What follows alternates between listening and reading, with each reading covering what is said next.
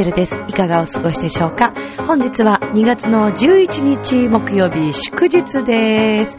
お休みの方も多いんですかね？カレンダー通りという方はね、今日お休みだと思いますけども。さて、えー、ミッチェルのラブミッションでは恋愛、そして夢をテーマに不可能を可能にするをモットーにいたしました私ミッチェルがお話をしていくというそんな番組となっております。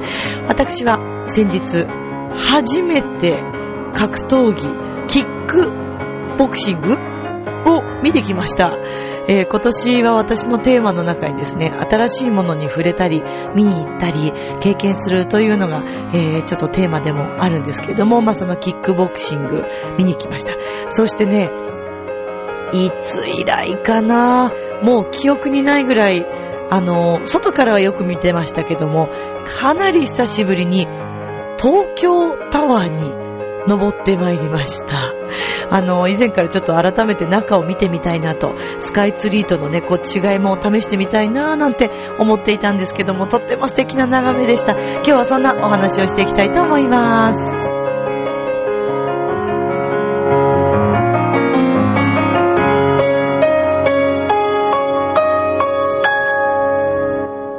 この番組は、ちょあへよ .com のご協力のもと配信されています。さあ、それでは今週も始まります。ミッチェルのラブミッション。最後までよろしくね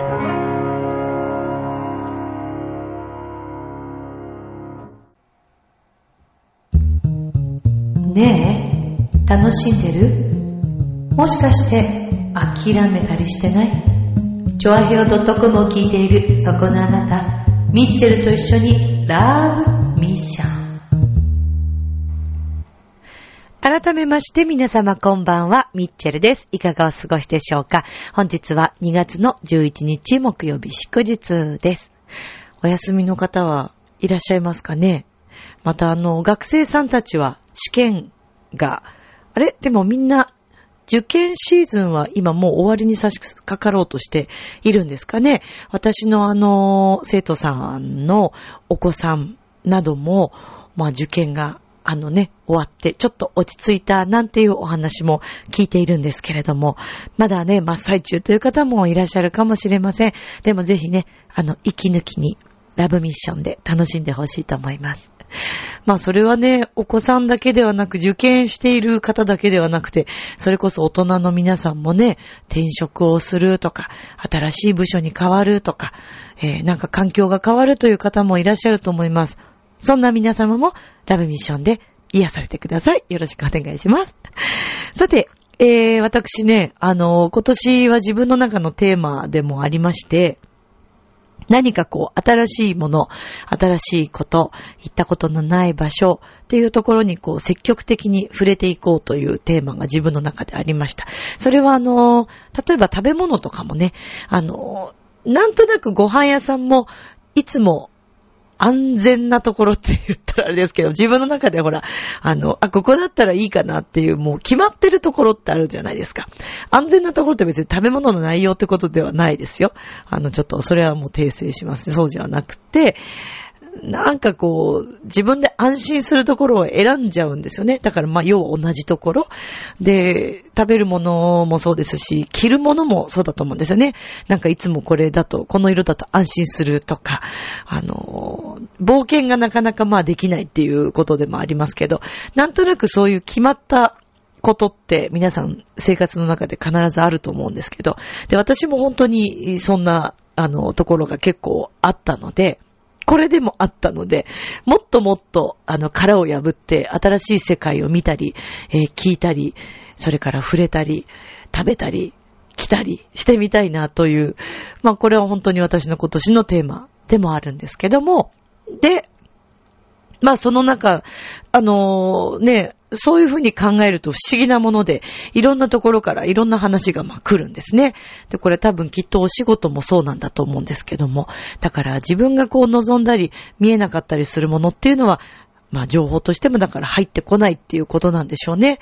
それでね、あの私、昔、えー一緒にご一緒に、あの、ちょっとご一緒させてもらったイベントがあって、えーその方はですね、まあ、あの、知り合ったのはアルバイトなんですけども、あの、テーマパークのね、アルバイトで、えー、一緒に小関係のお仕事をちょっと一緒に裏方でやっていった時のお友達でもあり、仲間でもあり。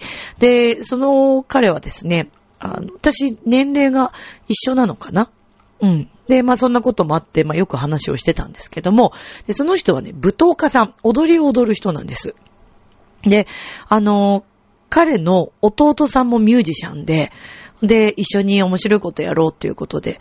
で、まあ、ここもみんな繋がってるんですけども、私のあの CD になったあの、キンダーランドという曲、あれももともと、ここのアルバイト先で知り合った、自分で演劇のあの、劇団を持っている、ドリームエイドっていうね、劇団だったんですけど、で、そこで、その前も、本人はずっとあの、舞台役者さんやってて、結構活躍してた方なんですけど、えー、大橋夢のりくんというね、方がいまして、で、ゆめさんと、それからその舞踏家の前在大輔さんが大学の先輩後輩なんですよ。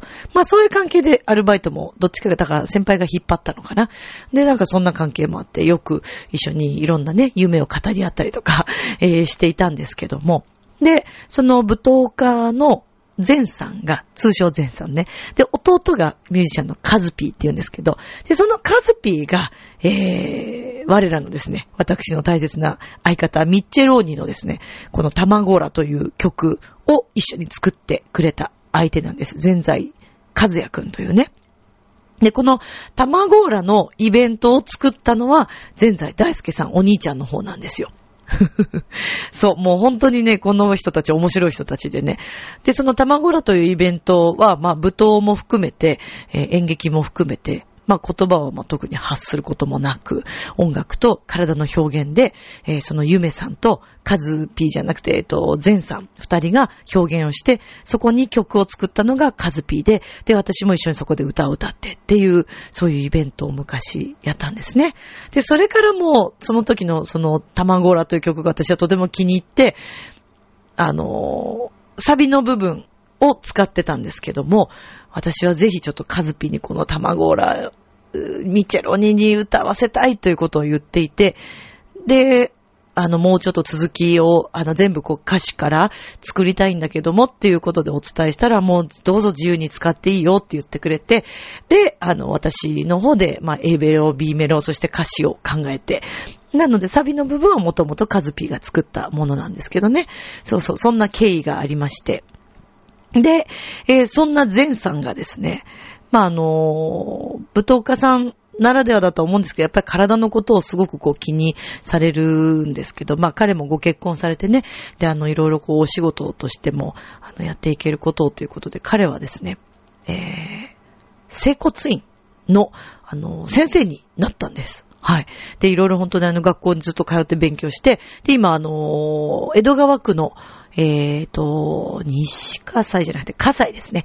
葛西にありますね、マンボウという名前の整骨院で、えー、仕事をしています。で、その、私もちょっとあの、整骨院の方もお世話になったんですけど、で、その、あの、前さんが、あの、まあ、仕事してる整骨院には、格闘家さんもやっぱり来るんですって。で、も古くからね、あの、ずっと来てて、院長先生とかも、まあ、お世話している格闘家さんがいたりとか、まあ、そういう関係で、あの、ゼンさんが、なんとですね、今度、ゴングを、格闘技のゴングを叩くっていうお仕事もするっていうことで、いや、それはちょっと面白いなということだったんですけど、で、私もともとそんな格闘技怖いなと思って見るのもなんか痛いなーなんて思ってしまうので、女性でもね、格闘技好きな方いると思うんですけど、私はそういうタイプではなかったんですね。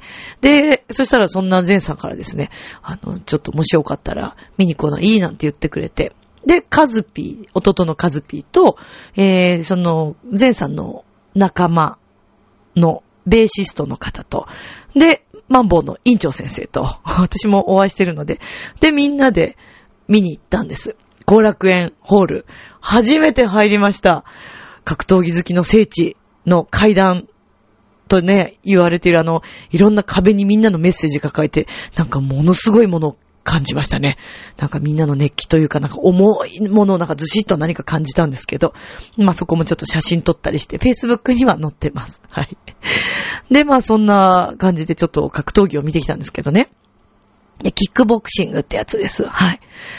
いやーもうね、しかも席が良くてすごい前の方だったんですけど、もう痛そうって思いながら、あれでも不思議ですね。私は多分もうハマってしまったんだと思うんですけど、その、戦っている選手の方々の性格とか、ストーリー性までを人生観とか、勝手に作り上げてしまうんですね、これね。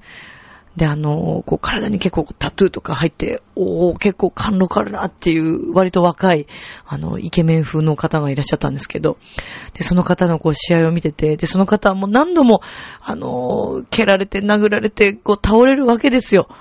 だけど、でも血だらけなの。だけどまたこう這い上がるように起き上がって、で、やっぱりこう会場からは、有利でない人の方を応援するんですよね、みんなね、あれね。で、立ち向かえみたいな、お前の方が強いぞとかいろんな声がこう聞こえてきたりとかして。で、応援してる人たちもやっぱ男性が多くて、まあ女性ももちろんいらっしゃいましたけど、なんか、あの、応援してる方も貫禄あるような人ばっかりなんですけど、でもなんか隣にね、座っている、いた方たちは、あの、すごいいい人で、私の隣の方が女性の方でお母さんだったんですけど、自分で、ちょっと酔っ払ってたんですけどね。私ね、バツイチ子持ちでね、とか言って、いきなり 話、私途中から行ったんで、その前までカズピーたちが仲良くしてたみたいなんですけど、で、なんかあの、ちょ、ちょっとあの、びっくりするかもしれないけど、隣のお姉さんすごい元気だよって言われて、で、行ってみたら、本当に元気で、で、え、いくつ？とか言って聞かれて、で、まあ普通に答えたんですけど、えーマジで？とか言って、あの、もう試合中なんですけど、そのお姉さんの声の方が大きいっていうね、もうドキドキしちゃって。で、そのお姉さん、一緒に来てた人たちに、あの、え、この子さ、年齢さ、何歳だって？みたいなことを 言うわけですよ、大きい声で。いやいや、お姉さんお姉さん、ちょっとあの、今、試合中ですよっていうね、感じだったんですけど、私さ、もうさ、まあ、子供可愛くてさ、みたいな感じでずっと。で、よかったらお酒飲む？みんな飲んだやつだけど、とか言って言われて。まあ、ほとんど、あの、口つけてないやつだったんで、ちょっといただいて。不思議な、ね、なんか面白いですね。まあそうやって、まあそれも出会いの一つだったんだと思うんですけど。で、まあいろいろこうお話ししつつ、まあ試合に没頭して、で、途中またお姉さんがもう興奮してきちゃって、ヤマトさんっていう選手の方がいらっしゃって、で、あの結構みんな応援してたんですけど、ヤマトヤマトお前が一番強いとか言って後ろで言ってんですよ。でもあまりの叫びように、ちょっと付近にいた会場の方たちが笑ってしまうぐらいみんな、あのー、大きい声、よく通るんですよ、またお姉さんの声が。いい声で。で、あの息子さんも可愛いんですよ。すごく人懐っこくて。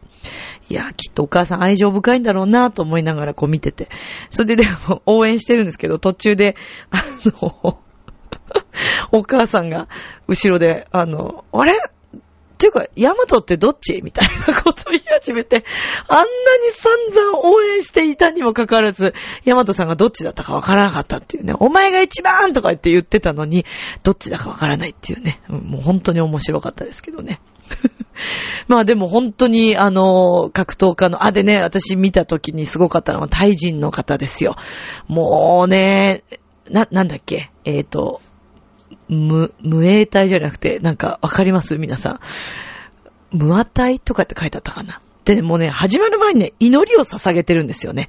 で、その、一緒のジムの方でしょうね。あの、仲間の方と、こう、なんか二人で、一生懸命、こうな、何かを通い合わせて、えー、心を一つにして、で、もう祈りが始まっちゃって、で、もうこっちでカズピーとかと、あれ絶対、お前が、お前は神に選ばれし者だとか、あれ絶対言われてるよね、みたいな、こういうのは、大きいよね、みたいな 話をして、勝手にまたそこでストーリーを作り上げて、そしたら見事やっぱり勝ちましたね、その方はね。もうね、腰が引けてないから、もうなんか、気持ちの強さが違うんですよね。あれ多分ほんと絶対自分は神に選ばれし者だと思って戦ってたと思いますよ。もう違った。下半身の強さというかなんかこう、地についている感じが、もうなんか全く、ぶれないんですよね。ブレが一つもないんですよね。すごい熱く語っちゃって、私もうこれで格闘技ファンになっているんじゃないかと思いますけど。まあでも本当またね、行ってみたいなと思います。そして、えー、仲間がですね、本当に素晴らしいゴングを鳴らしてて、ゴングもあれ大切ですね。うーん、試合のやっぱりこう、どっちだどっちだっていう時の、で、あとほら、ね、何ラウンドとかもありますけど、その時のこのカンカンカンカンっていうのがね、あれは本当ドラマでした。ええ、ぜひあの、ね、ご興味あって行ったことのない方、女性の方も、まあ、やっぱりね、正直こう、血が飛び散ったりするので、えー、一番前はちょっと大変だと思います。私たちも一番前は前だったんですけど、斜めのちょっと離れたとこだったんで、すごくいいお席だったんですけどね。まあ、あの、後ろの方でも全然大丈夫だと思います。あの、本当に迫力あるので、後楽園ホール、ぜひ行ってみてください。私もまた遊びに行ってみたいと思います。はい。えー、そしてですね、えー、それからもう一つ、あのー、そうそう、東京タワー。まあ私、車でね、よく昔から東京タワー好きで、スカイツリーもすごい好きで、まあ夜景がとにかく好きなので、えー、いろんなところにこう、橋綺麗な橋を見に行ったりとか、えー、橋をね、あの、渡ってこう車で渡ったりとか、いろいろするんですけど。で、その中の一つとしてやっぱり東京タワーも外せませんよ。で、よく東京タワーのふもとの下のところで車こう通れるんで、そこを通って下から写真撮ってとかっていうのもよくあったんですけど、この間はね、ちょっとさす、せっかくだから、ちょうど、ちょっと早めに、あの、行けたので、今日は入れそうだからということで、入ってみようと思いまして、入ってみたんですね。で、えっ、ー、と、東京タワーは上に登るのに900円。で、もう一つ、またさらに上に行くのに700円だったかな。で、あの、私はとりあえずもう900円の方でいいかなと思って、えー、行ったんです。はい。まあ、第一展望台になるんでしょうかね。で、スカイツリーとのやっぱり違いは、スカイツリーやっぱり本当に高さがあるので、すべてをこう上から見下ろしてるんですけど、東京タワーはね、もう付近のもう森ビルとかいっぱいあるなっていうのが見えるんですけど、いろんなあの付近のマンション、それからあの、プリンスホテルとか、間近にこう、マンションとかいろんなビルを同じぐらいのなんか距離感というか高さでなんかこう見てる感覚で、えー、やっぱりまたスカイツリーと違う美しさと楽しみ方がありますね。で、あのー、やっぱりスカイツリーもそうなんですけど、東京タワーさんの方もね、えっ、ー、と、窓ガラスのところに、あれはライティングっていうんですかね、とかも使って、すごく綺麗に、あの、ライティングをされるので、それがなんか本当に空にこう映し出されたような、そんな風に見えたりとか、とっても綺麗でしたね。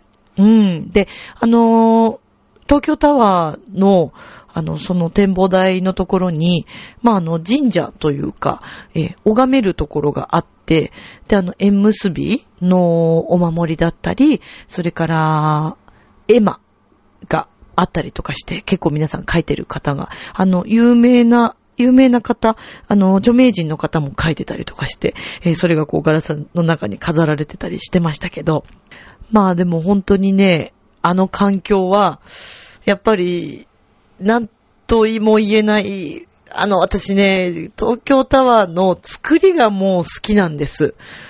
鉄筋、あの、のね、こう、なんて言ったらいいのかな。まあ、デザインですよね。骨組みの部分のデザインが、いや、なんかこう下から見てても、いや、これは今、今の現代だとまたこうちょっと作るのは難しいのかなとか、うーん、あの時代ならではの作りなのかなとかね、うん、思ったりして、そしてあの、あれですよ。下が見えるガラスのなんて言うんですか？足元から見えるとこね。あれね、足すくみますね。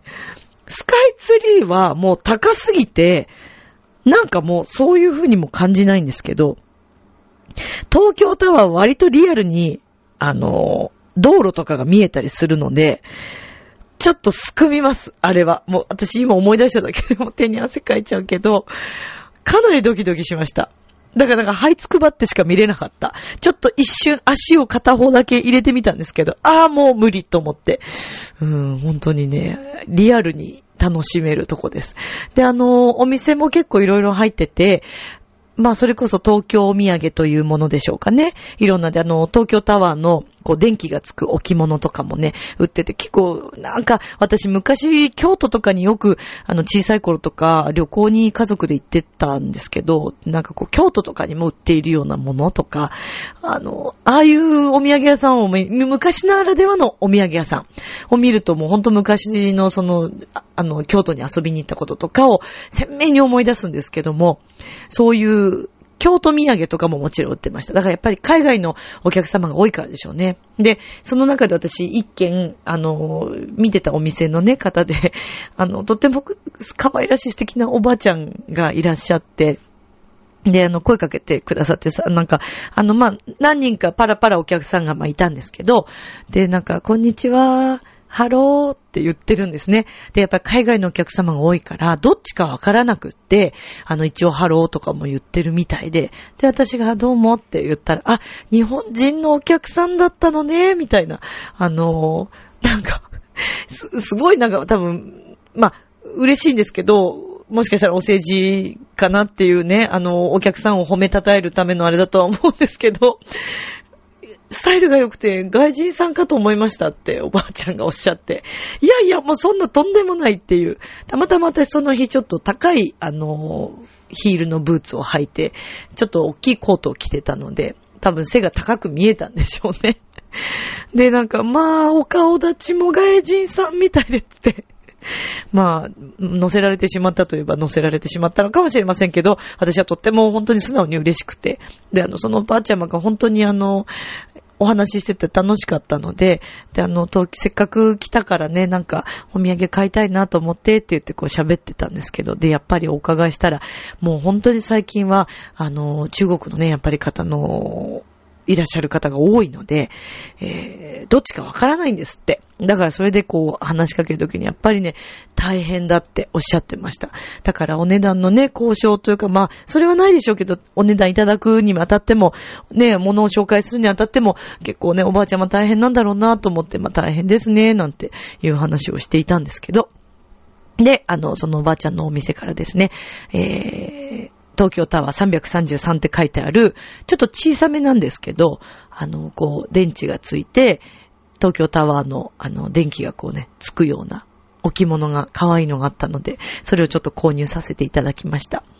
でもこう、昔からある場所、でも意外と見てはいるけど行ったことのない場所って、あのそれこそ本当にちっちゃい時に行ったけど忘れかかっていることっていうのもあると思うんですよね。で、そこに行くことでまたなんか初心に帰ったり、えー、いろんな気持ちになったりするかもしれないし、何かまた発見があるかもしれないので、ぜひ皆さんもね、近くの、えー、久しぶりな場所とか、えー、行ってほしいなと思います。はい。さあ、そして、えー、今日もね、お便りいただいてますので、続いてのコーナー行きましょう。お便りコーナーに行きたいと思います。久しぶりにちょっとこれかけてみようかな。今宵も、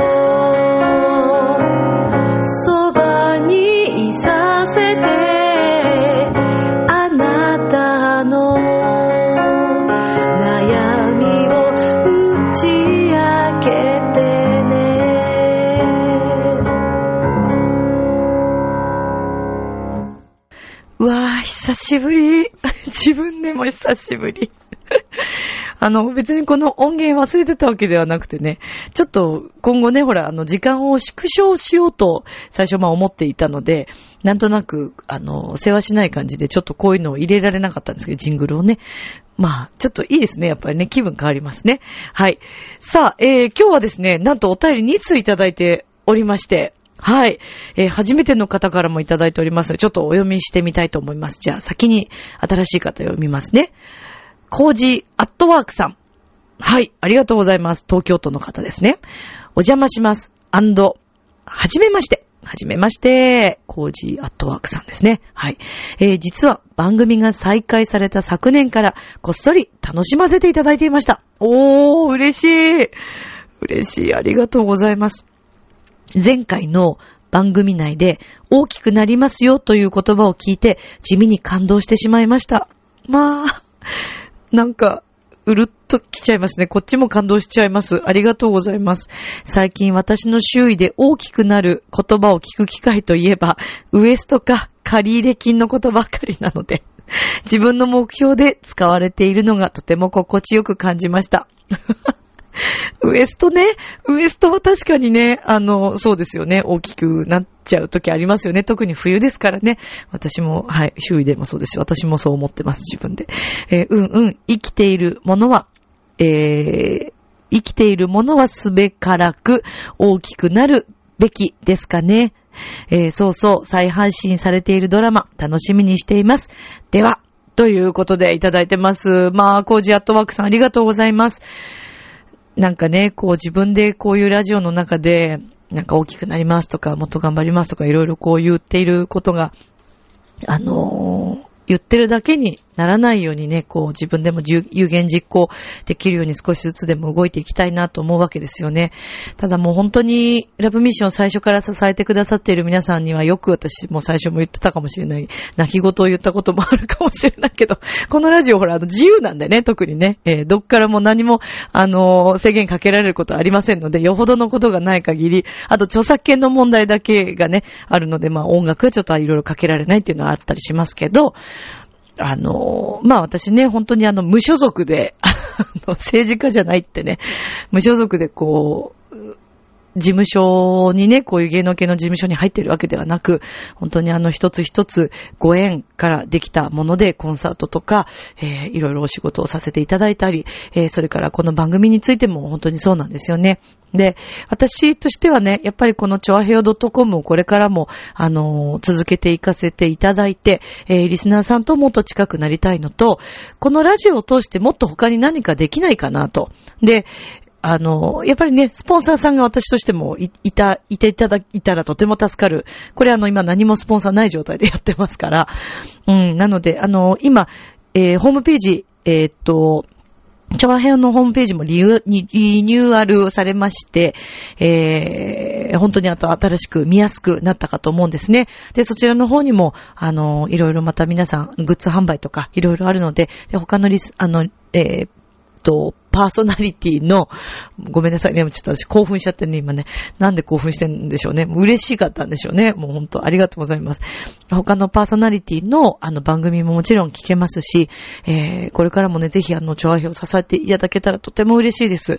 もう本当に、あの、コジアットワークさんのような、えー、方が一人でも増えてくださったら、私も支えられますし、やりがいもさらにまた感じますし、やっぱりね、こう、ラジオってみんなのことが見えないから、配信回数はあるっていうふうには聞いても、本当にね、萎えることもあったんです、これまで。でも、あの、みんながいてくれてる、聞いてくれてるっていうことは、もう私も本当によく、あの、感じるようになってきたので、あの、これからも頑張っていきますので、コージアットワークさんどうぞこれからもよろしくお願いします。本当に嬉しいです。ありがとうございます。楽しんでいただける番組になるよう、これからも頑張りますね。まあ、その一段、あの一つの手段としてまた、えー、何かをいろいろ紹介していきたいなと私の方でも思っていて、えー、もうちょっとしたら多分それができるようになると思います。はい。以前に私あの本の紹介をさせていただいたんですけども、まああのこの番組って恋愛、そしてまあ夢、だから自己啓発ものとか、えー、それから恋愛ものの本とか、えー、そして、あの、神社仏閣のね、私好きなので、そういった本のね、ご紹介なんかもしていきたいななんて。そして、調和のホームページの方から、その本がね、変えたりとかしたらすごくいいのかななんて思っていて。で、えー、ちょっと一つある手段がございまして、ある手段というか、あの、本当にこれはぜひ、えー、この方とご一緒させていただけたら嬉しいなと思ってお声かけさせていただいたら、心よく引き受けてくださって、なので、えー、もうちょっとしたらそれもご紹介できると思います。はい。なので、私のこのラジオの中では、本のご紹介もしていきたいと思うんですね。で、もちろんその本って、あの、皆さんタイミングとか、えー、興味持つものと持たないものと、あんまり感じないなと思うものもあるかもしれないんですけど、なんか皆さんそれぞれピーンとくるものがあったら、あ、これちょっと読んでみたいなと思ったら、読んでほしいななんて思ってます。私前回言ってるのかな？せっかくなので、この、この流れで一つ、私が今回ご紹介、私でも前回言ったかもしれないですけど、改めて、ちょっとこの、今回私がご紹介したい、えー、本というのは、大木ゆきのさんという方の宇宙は逆さまにできているという本です。で、あの、この間ちょっとちらっと話したかもしれませんけども、宇宙に委ねるという、まあそこからいろんなことがね、こう自分の中で、えー、楽になったり、スムーズにいったりとか、えー、もう本当に一言では言い表せませんけれども、あの、私はこの本を、あのー、読んでですね、すごく共感したものもありました。で、私自身がいろんな本に触れて、えー、良かったなと思うものをリスナーさんにお伝えして、皆さんにも愛をたくさん感じていただいて、幸せをいっぱい受け取って、自分でも幸せになってほしいなというふうに思っているので、えー、ちょっとそういう、あのー、ことをこのラジオの中でもやっていきたいと思います。はい。さあでは、もう一つ。いつもいつも本当にありがとうございます。むつきげんやさん。むつきさんはね、愛知県なんですよね。はい。では、むつきさん読ませていただきます。ミッチェルさん、こんばんは。こんばんは。チョアヘヨのホームページがリニューアルしましたね。そうなんです。もうむつきさんね、早速見ていただいていると思いますけども、お便り出そうと言ってみてびっくりしました。いい感じですよね。すごく見やすくなってますよね。私も良かったと思います。あの、これ、携帯からも、今まで携帯でチョア表の、まあ、の、ホームページの方をパソコン版でこう開いてしまうと、ミッチェルのラブミッションがですね、なんかこう、いけないんですよ。で、そこからクリックできなくて、うわ、携帯から聞いていただくの難しいのかなとか。あと、ポッドキャストは、あの、もうずっと聞けてるので、それであの、登録していただいてもいいと思うんですけども、あの、さらに本当に見やすくなってますので、ぜひあの、皆さん、登録してください。よろしくお願いします。ミッチェルのラブミッション、クリッとこうね、はい、あの、ピピッとやっていただければ 聞けますから。はい。では続きいきますね。トップページにミッチェルさんの姿が出るのを期待してます。トップページでいいですか？長編を背負って立っちゃっていいですか？いいのかな？まあ、そう、ね。じゃあそうなりたいですね。まあ、これも大きくなるためにちょっと、もうね、私、あのー、もうちょっとずうずうしく生きていこうと思います。そういうとちょっと語弊がありますけど。いや、どうしてもね、結構今まで、あの、私、人をこう押しのけていくってことができないタイプで、こう見えても。遠慮しちゃったりするんですよね。これね、恋愛もそうなんですけど。だからね、あの、あるがまま、もう本当にありのまま、もうちょっと自分が本当にやりたいことは求めていこうかなと思っています。いいですね。いつかトップページになりたいですね、ミッチェルね。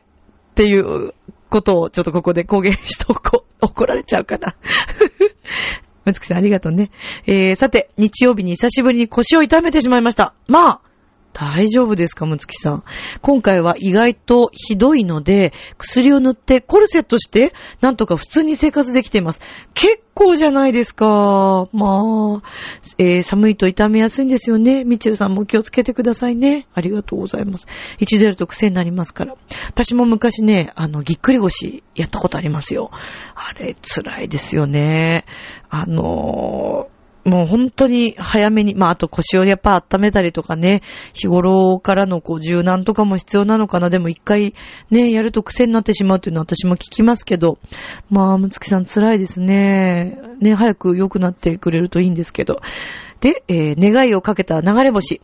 今回は、エッチッチな展開でドキドキしちゃいましたよ。かっこ笑い。えへへ。そして、えー、しかし、大輝は嫌なやつですね。そうでしょう嫌なやつなんですよ、あいつ。えー、ぶっ飛ばしてやろうかしら、本当に。では、この辺で、というね、お便りです。むつきさん、いつもありがとうございます。ねえ、あの、展開面白いと思いません？自画自賛で申し訳ないんですけど、私ね、願いをかな、かけた流れ星ね、すごいと思うんです、自分で。ごめんなさいね、自分で。いや、なぜならね、台本がないんです、あれ。台本なく、ないんですよ。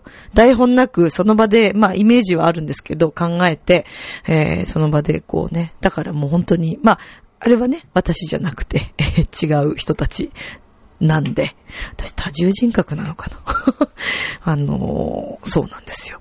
だからこう、自分がちょっと、感じたことのある、経験したことのある話とか、聞いたことのある話とか、いろんなものを総合して、デフォルメして、というところですかね。うーん。ただ、願いをかけた流れ星という曲を作るにあたっては、ちょっとそれは私、あの、本当に美しい、あの、星空を見る機会があって、それはね、夜中、本当に真夜中に繰り出して見に行って、その星の美しさにひらめいた曲なんです。この曲は。うん。だからね、その本当に星が美しかったところとしてはリンクしてると思うんですよね。ストーリーはちょっとまた違いますけどね。はい。いやー、ちょっと次もまた気になるでしょ？話。まあもうそろそろこのお話もね、終わっちゃうんですけど。いやー、でも今後もね、こういうラジオ物語また作りたいんですけど、なかなかやっぱり結構ね、でもこう音楽、音を引っ張ってきたりとか、あのー楽しいですね。でもね、私好きですね。こういう作業は。だからね、あの、また、なんかそういうお話作っていきたいななんて思いますけど。まあ、むつきさん、でもとにかく、とにもかくにもむつきさん、ちょっとまずは腰、ほんと気をつけてくださいね。何が一番効くんでしょうね。やっぱり温めることなのかな。まあ、あと湿布もね、いいと思いますけど、腰にいいものって何ですかね。食べ物とかもあったりするのかな。どうなんでしょうね。まあでもほんとまだまだ寒い日がね、続いてますから、もうとにかく、むつきさんちょっとまずはね、ご自身の体を大切にして、お仕事も大変だと思いますけど、でも相変わらずね、時々こう、あの、Facebook でも拝見して、あのー、ね、楽しく、元奥様とね、え、いいなって思って見てますよ。奥様ともあの、ツイッターでもちょっとやりとりさせていただきましたけども、お二人の感じをね、えー、これからも応援してますので、はい、ありがとうございます。さあ、ということで、えー、お便りいただきましたが、そんなね、えー、むずきさんからもありました、願いをかけた流れ星。じゃあ、続いての、え、お話聞いてもらいましょうかね。では、どうぞ。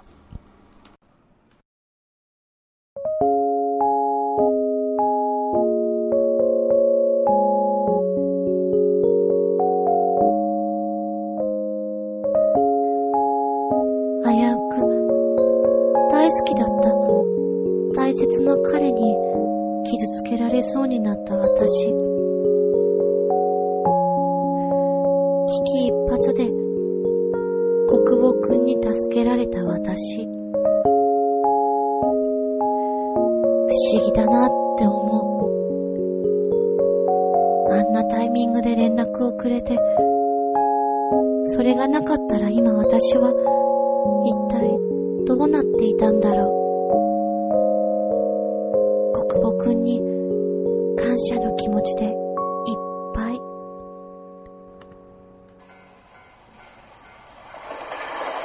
ああ、この景色、落ち着くな。あれから東京に帰ってきた私。えー、っと。あ、マキさん、忘れてるもんなかったっけ？ちょっと待って。玉ねぎ、うん、人参でしょ？そうだね。あとは、カレールーも買ったし。これで大丈夫じゃない？大丈夫かな？うん。なんかある？他。ない。即答。だってないんだもん。はい、はい。じゃあ、いっか、これで。買っちゃうよ。うん、はーい。あ、お願いします。東京に帰ってきて、結局、こうやってすぐに会ってくれる。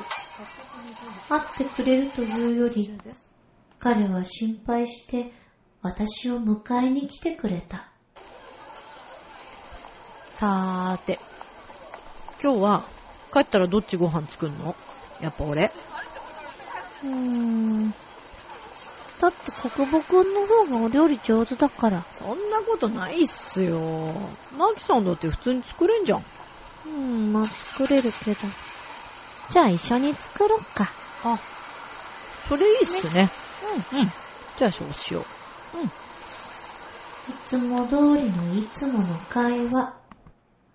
二人の関係は全く変わらない。カレーなんて久しぶりだな。んマキさん、作んの？よくカレー。うーん。まあ、楽だからね。まあね。でも私も久しぶりかも。俺も。そうか。超久しぶりです。まあでも料理って楽しいよね。そうだね。一緒に作るって楽しいっすよね。そうだね。あ、あんまりやると焦げちゃうよ。わかほら、国語くんもっとさ、丁寧にやらないと。はい、はいわかりました。本当に？これでいい？よし。よしとする。なんすか、それ。よしとするって頑張ってんじゃん、俺。そうだね。いや、絶対ね、このね、ちょっとした焦げ目がうまいんすよ。はいはいはいはい。聞いてねえし。もうちょっとかな。はぁ、いい匂いっすね。うん。食欲そそられるね、これ。ほんとほんと。美味しそうだね。あ、マキさんご飯ね、4合炊いてあるから。そんなに？いっぱい食べちゃってね。そんな食べれないよ。またまた、遠慮しなくていいからさ。遠慮じゃないし。えー はい、飲みますよ。ははい。はーい。はい。いただきいます。ただきまーす。美味しそう。あ、んあきさん、これめっちゃうまいっすね。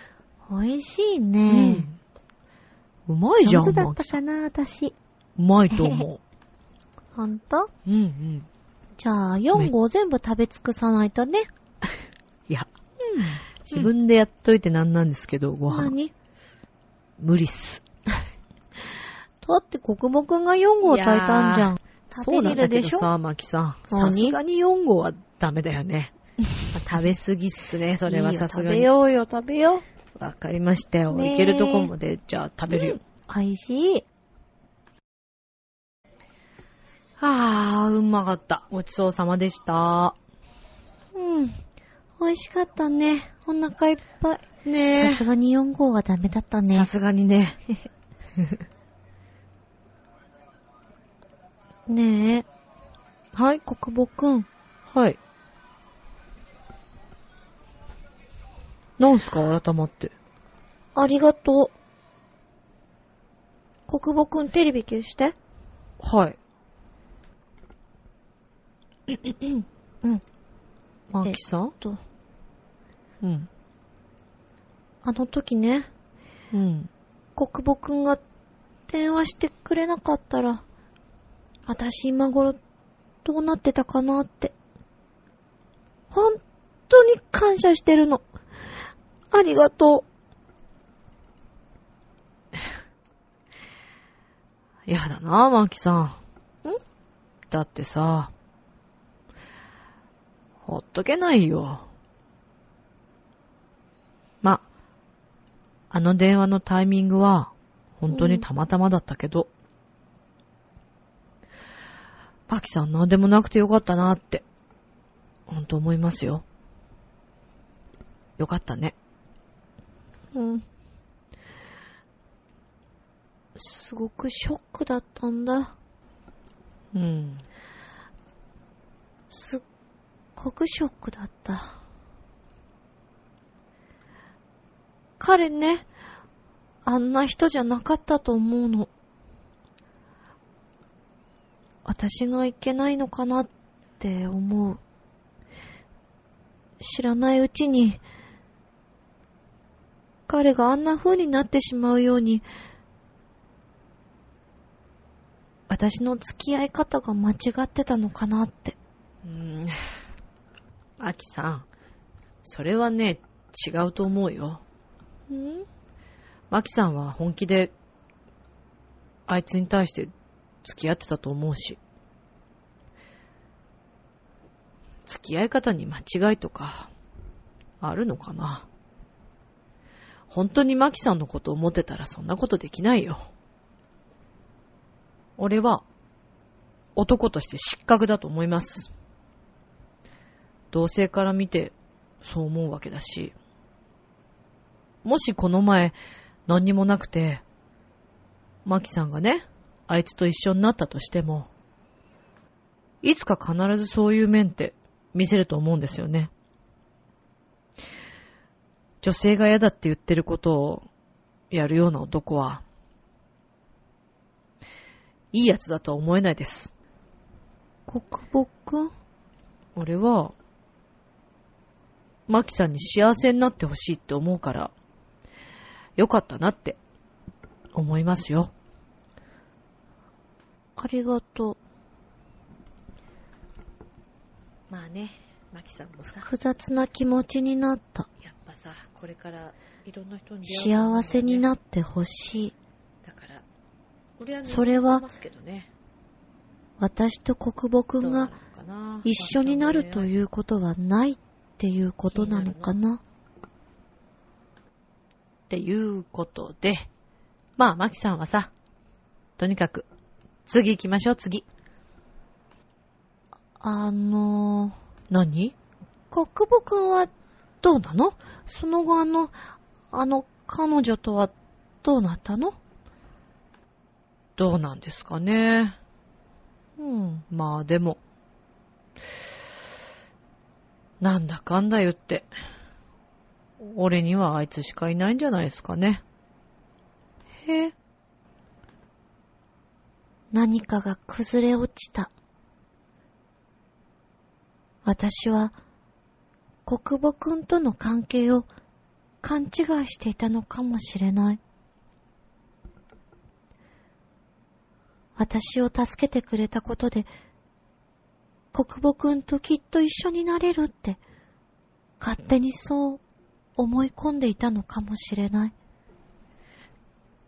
国母くん、あの、国母くんはさ、うん。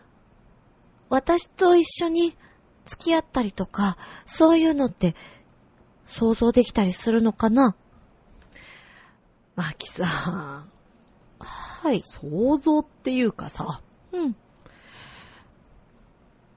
俺ね、うん、マキさんと一緒にいるとすっごい楽だし、うん、いいなって思うんですけど、うん。あの、私もそう思うんだけど、だから、俺には、マキさんはもったいないよ。え？ちょっと待って、国母くん、それってどういう意味なんだろう？よくわかんないけど。俺も何言ってんのかよくわかんないんですけど。でもね、付き合っちゃったらさ、なんか、アキさんとの関係が終わっちゃうような気がして。そんな、そんなこと。それにアキさんは、もっといい人いると思うんです、俺。まだまだ俺なんかじゃダメですよ。国母くん私は、国母くんのマこと。キさん。俺はマキさんのこと好きですよ。え？大好きだよ。こんな人いないって思うもん。それは、私もそう思うから。アキさんもそう言いたかったんでしょ？うん。じゃあなんで？じゃあどうしてダメなの？ダメとかじゃないんですよ。とにかく俺にはマキさんはもったいないって言ってるだけ。全くわからないよ。俺も何言ってんのかよくわかんないけど。あ、ねえマキさんよかったら、ん？今から星見に行きません？星？すっごい綺麗に見えるところあるんだ。一緒に行きましょうよ。彼が考えていることが、私には全くよくわからなかった。ただ、私には夢があって、それを邪魔したくないということをきっと彼は言いたかったんだと思う。それから私たちは真夜中の高速に繰り出した。星を二人して見上げて願うことはたった一つ君が幸せでいれるように。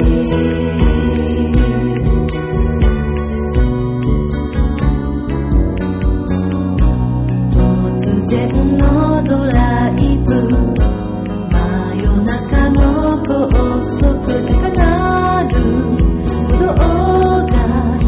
い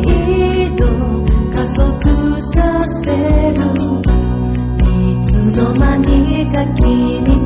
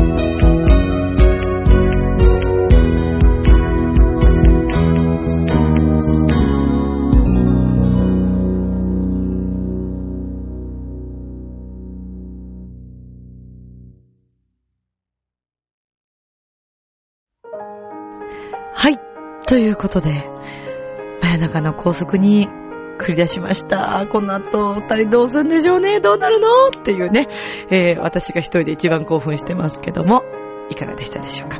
さて、えーミッチェルのラブミッションではですね、えーお便りお待ちしております。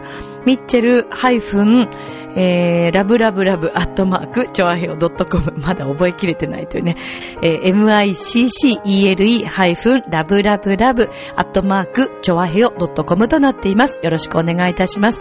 えーまだまだ寒さが続いてますからね、本当にあの皆さん体気をつけていただきたいなと思います。そして、えー、これからも、ラブミッション、精一杯頑張っていきます。よろしくお願いします。